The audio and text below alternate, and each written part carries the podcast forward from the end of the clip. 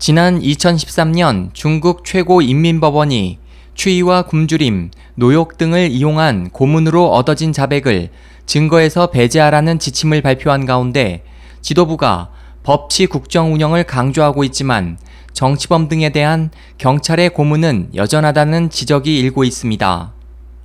28일 사우스차이나 모닝포스트에 따르면 지난해 10월 베이징에서 홍콩 민주화운동인 센트럴 점령을 지지하는 시위를 벌인 후 체포돼 8개월간 베이징 펑타이구 경찰 구치소에 구금됐던 란충비 씨는 3개월간 손과 발에 각각 수갑과 족쇄를 차고 있었고 특히 16일간은 손과 발이 개 사슬에 함께 묶여 있었다.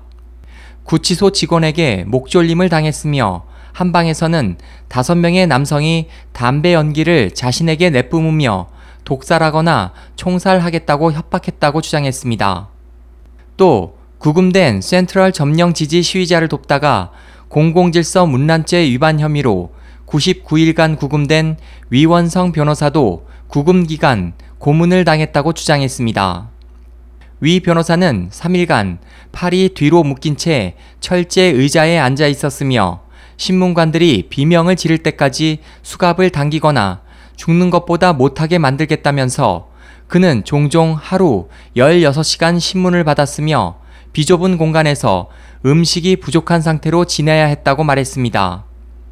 그 밖에 작년 3월 헤이룽장성에서 불법 구금된 파룬궁 수련생을 변호하다가 구금된 탕지텐 변호사도 공안에게 체포돼 매달린 채 얻어맞는 등의 고문으로 갈비뼈 10대가 부러졌다고 주장했습니다. 니콜라스 베클란 국제 엠네스티 동아시아 사무소장은 중국 당국이 일반 형사 사건에서는 고문 금지 노력을 보이고 있지만 반대 세력이나 인권 활동가들에 대해서는 공산당의 권력 독점을 위협하는 존재로 여겨 정치 사건에서는 고문 금지 노력을 거의 하지 않는다고 지적했습니다.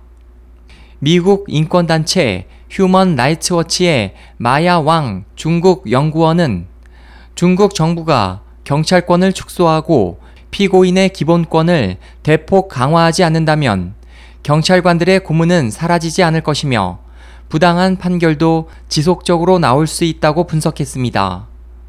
SOH 희망지성 국제방송 홍승일이었습니다.